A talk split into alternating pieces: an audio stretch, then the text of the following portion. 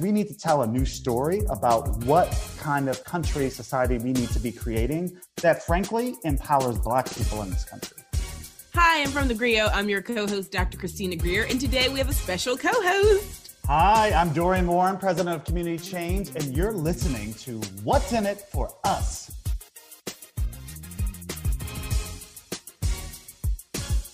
Dorian, I'm so excited that you're here. One, I'm a Community Change board member, so I'm super happy. Two, we have some topics that I really want to pick your brain about. First things first, your girl Caitlyn Jenner is running for mm-hmm. governor of mm-hmm. California. What in the what? We will discuss.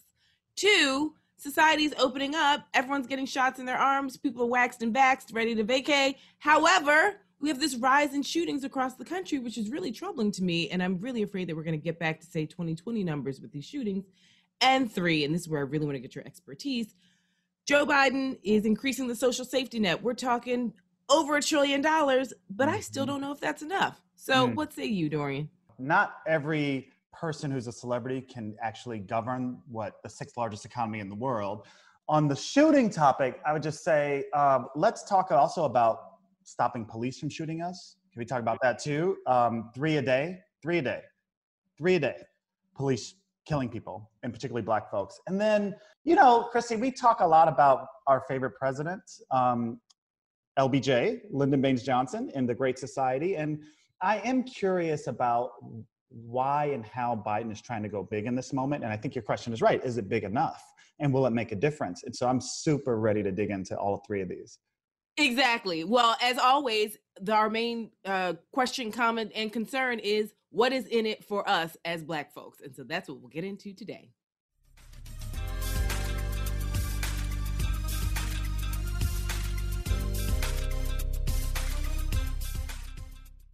So, Dory, before we get into the main topics, I do want to acknowledge the passing of Shock G. Mm, uh, rest in power. 57, mm. you know, we lost Gregory Jacobs, charismatic uh, leader of Digital Underground, a rapper, a producer, introduced all of us to the Humpty Dance. He was also known as Humpty Hump. Uh, he was found uh, dead in Tampa last Thursday. They still haven't released why he's passed, but it's just been so hard these mm. past few weeks for people who love hip hop. Uh, for black people of our generation who mm-hmm. grew up with, you know, we talked about DMX and yep. the impact that he made on us. We talked about Black Rob and the impact he had on us. And now we have Humpty. And so, you know, as a as a PSA, I've talked about the lead, leading cause of death for black men ages 45 mm. to 64.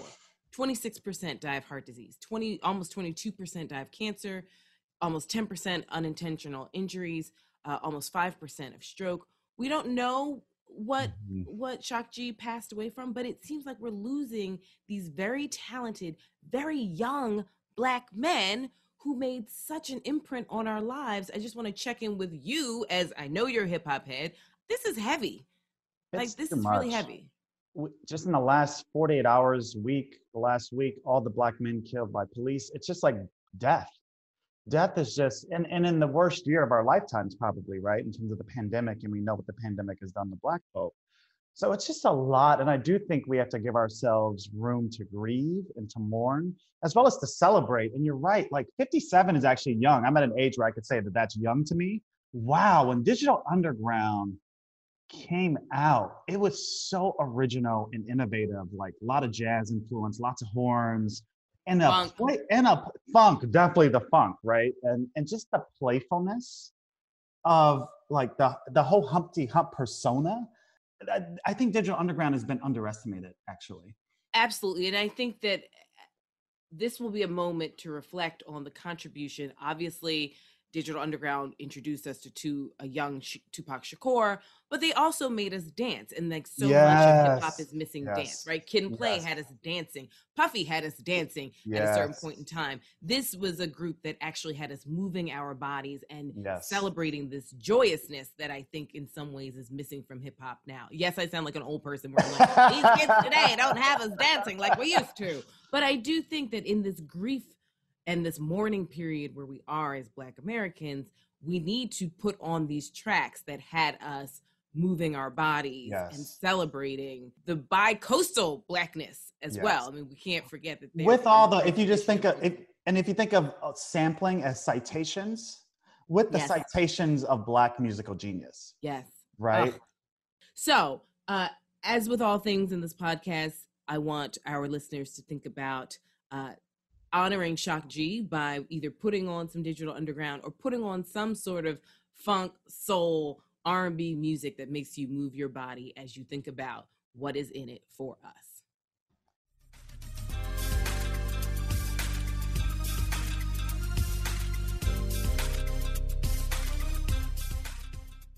Okay, Dorian, we need to talk about your dear friend, Don't, Caitlyn Jenner. That, that's not my friend. It was decided that she wants to run for governor of California. So we know Democratic Governor Gavin Newsom is in a touch of hot water. There are enough signatures. A recall will happen. Uh, it seems like California politics is about to get very interesting. Mm. Kamala Harris left just in time. And so, as Governor Newsom, is dealing with his own political turmoil. And we know that Democrats will either shore up around him or start to distance themselves from him and start to look at new leadership on the Democratic level. Caitlyn Jenner has taken upon herself as a, a socially liberal, fiscally conservative candidate mm-hmm. who was a Trump supporter, dyed in the wool Trump supporter, and has actually hired quite a few former Trumpites to work on her campaign as she makes this bid for governor. And I trust your political instincts uh, exponentially. What do you say about Caitlyn Jenner wanting to follow the likes of Ronald Reagan and Arnold Schwarzenegger and these Hollywood types who don't know much about politics or policy and try and become governor of the largest state in the United States? Um, all you know, good luck, Caitlyn Jenner. I think in terms of trans visibility, good thing. But I can think of five bad things. One, well, what are the qualifications for governor of one of the largest states in the country? And I think it's the fifth or sixth largest economy in the world. What is Caitlyn Jenner's qualifications to govern? Period. Like, can we just like so in the story right there? You're not even quali- You're not qualified, and just because you're a celebrity and you've walked you've walked some red carpets doesn't make you qualified to be governor of California. Right. Two, I don't even know if it makes you qualified to be mayor of Calabasas, to be I quite mean, honest. What, and let, let's actually start there. How about you run for mayor first? And like, let's show, let's see a record of governance before you're just gonna jump. I mean, just run for president in that case. Like, number two, um, I need you to have voted in all the previous elections. Don't like you can't even. Does she have Andrew, Andrew Yang syndrome? Yes. I want to. Run for an office that I've never bothered to vote I, for. I don't even show up to vote. So, but you want, but then you want people to vote for you? No, no, no, thank you. And then mm-hmm. three, and here's the most important part for me, Chrissy. Um, you cannot square the circle, so to speak, of all the former Trumpies. So you're going to go out and hire up the people that were the inner circle of not only the worst president in American history, not only the president that sparked an insurrection on this country, and you're going to grab up all of his inner circle folks, I am done. Yeah. And like, no. There is, there is a line, and like, no, no, no. That is unacceptable behavior. Well, I think what you bring up is really important for what we talk about in political science as this descriptive versus substantive representation. Because first things first, for trans visibility, I think descriptively, yes, Caitlyn Jenner has done a lot. So have several other folks. Janet Mock, for instance, right? Uh, Laverne Cox, for instance. I mean, they have done so much descriptively, but they've also done a lot substantively. So, yes, there's trans visibility, but they're also talking about inclusion, talking about what's going on in high schools, talking about sports, like talking about how we can think about trans visibility in a much more equitable and democratic way. Caitlyn Jenner, so yes, descriptively, sure, you represent a member of the trans community. Substantively, you are the antithesis of everything we would want because you were literally giving money and hiring the same people who helped write these anti-trans bills across the country. Like I am baffled, befuddled, and bemused by this woman's inability to sort of have any sort of understanding of her placement in politics besides this need for either attention or just wanting this job for what? Because she sees that Governor Gavin Newsom is in a weakened position. And so I think that to me is, I think all those Trump people should be relegated to the dustbin of history and shamed if they are tarred and feathered. And the fact that she's going to excavate them in the state of California, when we know we're grappling with a lot of not just environmental issues, immigration issues, it's such a large state we obviously would have a larger number of the lgbtq plus community. We've got northern california which is one of the birthplaces of the lgbtq plus community. Like i am so disgusted by her candidacy because of her attachment to trump even though she distanced herself but now is like completely embedded. And so I, I i really just hope that democrats can get themselves together and organize, which is your specialty, organize themselves to come up with a cohesive message that that isn't anti-trans. Obviously, I don't think that Democrats are, but going to your very point, let's just ask the basic question that deflates this whole thing: What are your qualifications? Period. Got it.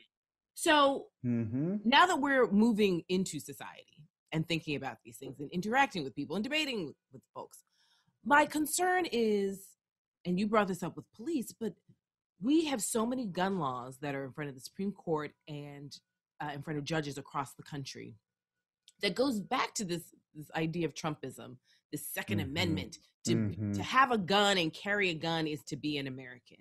And we've also had people who've been trapped inside of their homes for a year, many of them without mental health uh, support, many of them who've had a year to think about all the things that they are and are not and they're emerging into society shooting up the joint.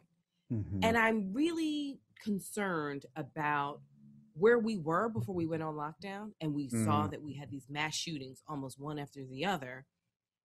And that was before a global pandemic. That right. was before people lost their jobs and their money and didn't really understand where they fit into the world. This is before we had a black woman, Indian child of immigrants as a vice president right? I mean, this is before they saw like, oh, an insurrection, you can storm the Capitol and probably not even spend a night in jail. Like all these people have been sitting and festering, and they seem to be emerging. Like, I want to kill Asians and Muslims and immigrants and Black people.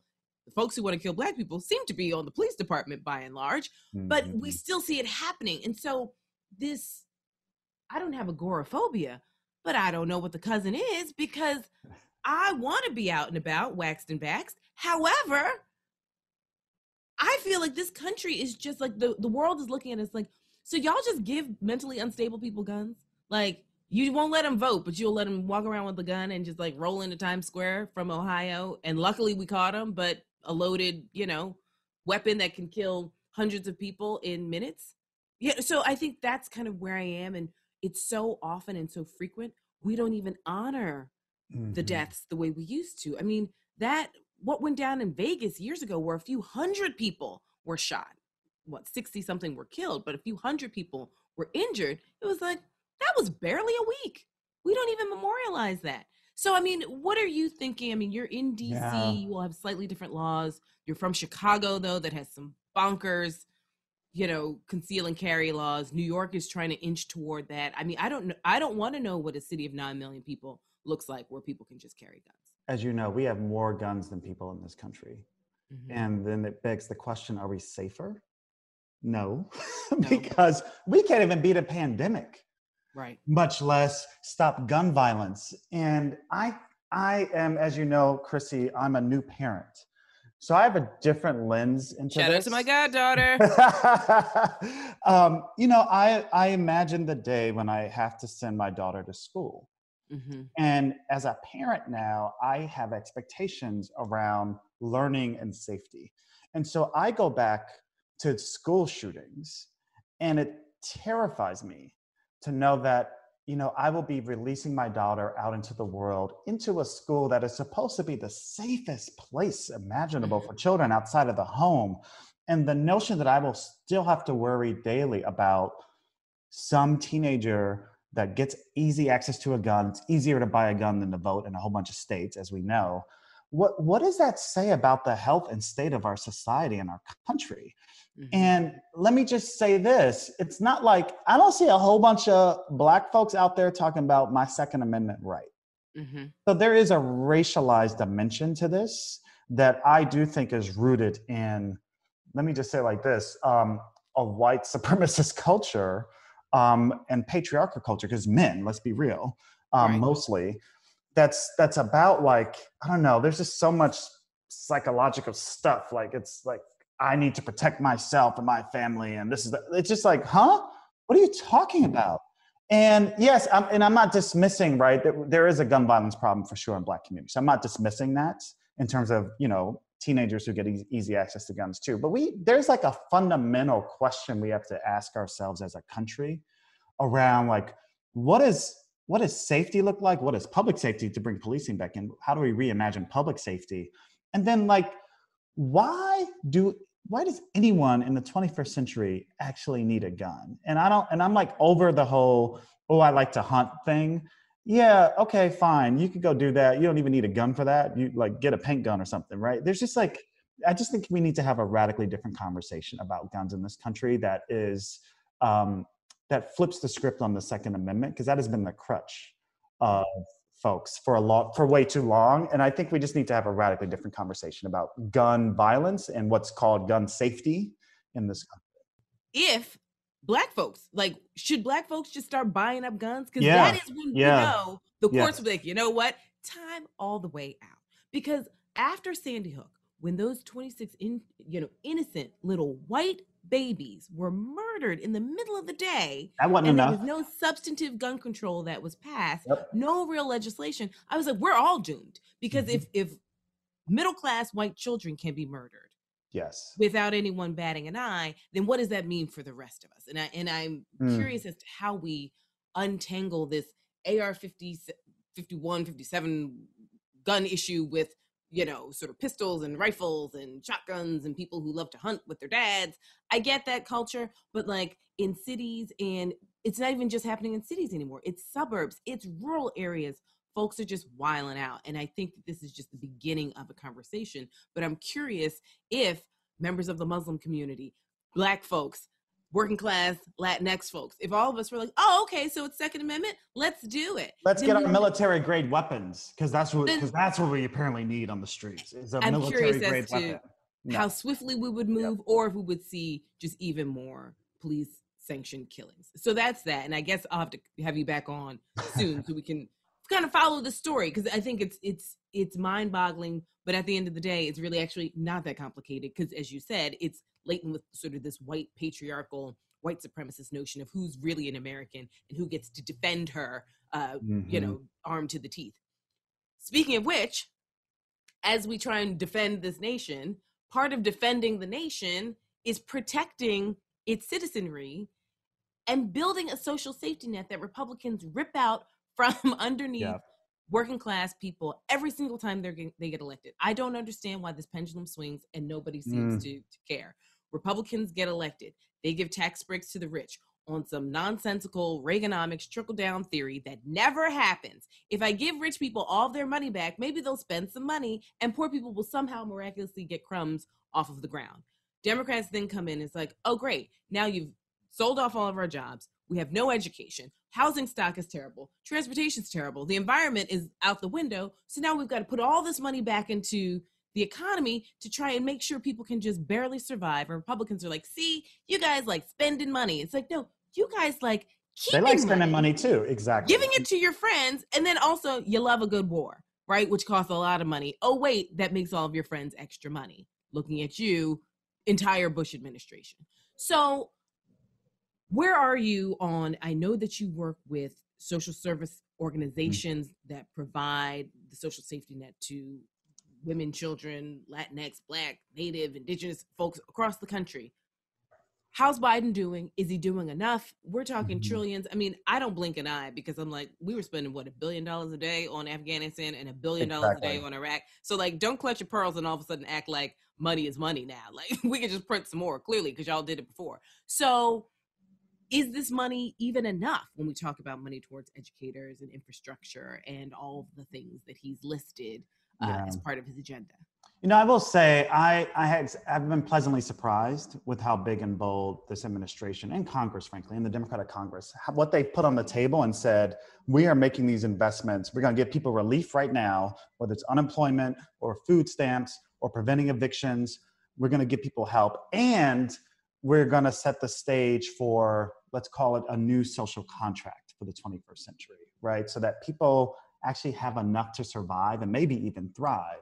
And so I do think what they put on the table is a good first step. It does harken back to Franklin Roosevelt. It harkens back a little bit to Lyndon Baines Johnson. Now, I think actually the hard question is a very nerdy political science question, Chrissy, and that is okay. implementation.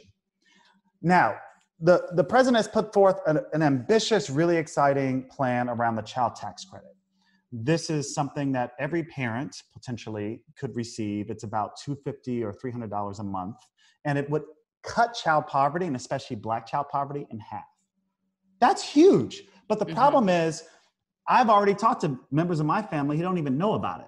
So, mm. how are folks going to actually get their money, so to speak? And I mean that for real. Get your money, folks. Earn income tax credit, child tax credit. Um, holler at me if you want help navigating. Like, how do you get this? Is your tax right. money that you're getting back. That could make a huge difference. Um, let me give you, let me make it real. Um, if you are living in poverty and you're relying on food stamps, the SNAP program, mm-hmm. you can't buy diapers with SNAP. Right, which is absolutely food. insane.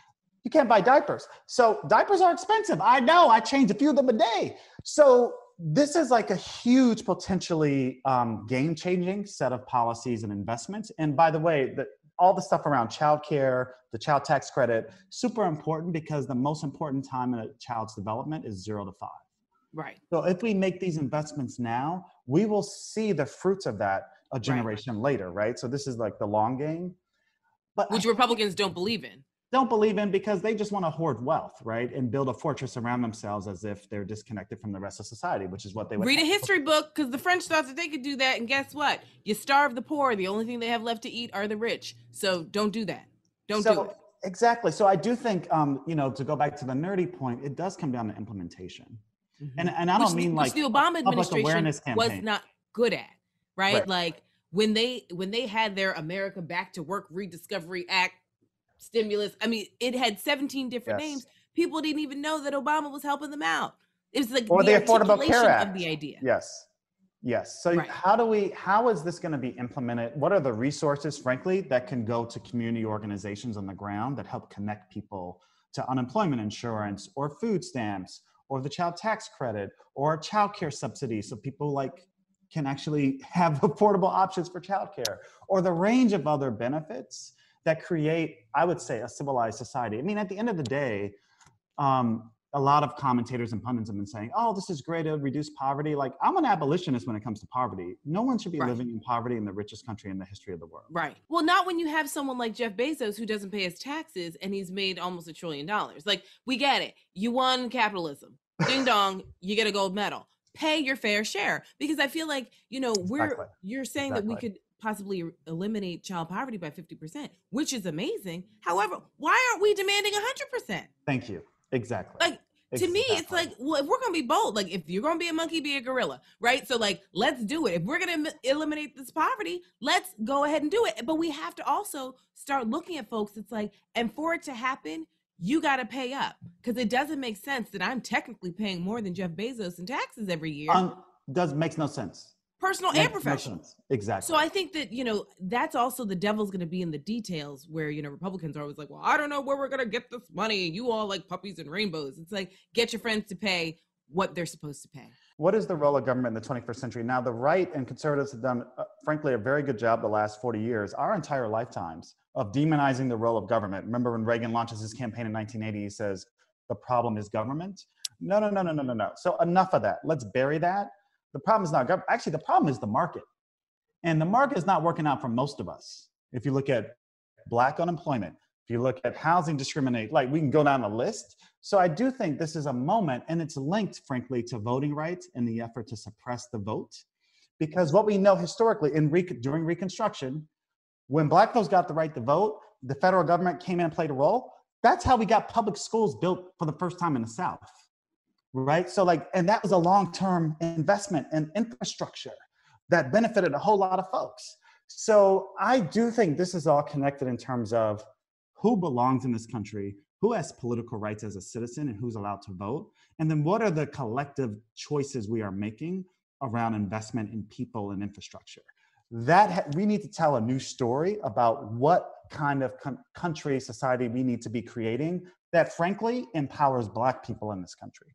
Right. And as with all things on this podcast, as we think about what's in it for us, that's the crux of the question, though, Dorian, because we've never been able to answer whether or not Black people are ever going to be able to be full and inclusive citizens in this country. Because every single policy action that you just listed, there has been an equally and even more detrimental reaction. So, yes, there's the building of public schools, but then we saw that pendulum swing around. Then we had Brown v. Board, and we've been fighting sort of the shadow of Brown v. Board and Black children going to school with little white girls since 1954. So I think that, you know, all of these things are interconnected. Hopefully, you'll come back. I love to come back anytime, Professor Greer.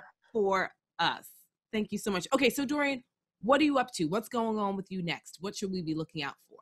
I am up to trying to first be a father and a good father, and second, to get a whole bunch of parents like me their money.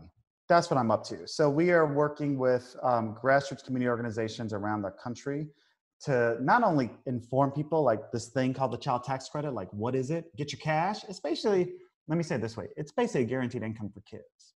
Like, mm-hmm. would $250 a month, monthly, help you provide for your kids? that is what we're up to. We're organizing hopefully thousands, if not millions of people to get their money and to make the program permanent. So be on the lookout for that. I'm going to be blowing up my social media on this. Like, get your money, folks. Get right. your money. And get then we money. need you. But then we need you in the fight, though, right? We need people to show up in 22 in November for the midterm elections. We like need people to stay engaged. And by the way, outside election cycles, need you to still show up at the protests because they're still killing us on the streets. Right. So, right. Um, so look for me to start to get people engaged and keeping the yeah. pressure on because the backlash is already here. Right. These white folks are not playing. Um, and the Trumpers are just, they might be hibernating right now, but they will be back. So we need we need more and more people in the fight. Yeah, they're like two year cicadas. Well, I mean, yes. listen, yes. we need to get our James Brown multiple jobs on and our Cash Money brothers to make sure we get our loot. Dorian, thank you so much for coming on. What's thank you, Chrissy Greer. Promise it's me been a pleasure. Back? I'll come back anytime. It's been a pleasure. Okay, thank you.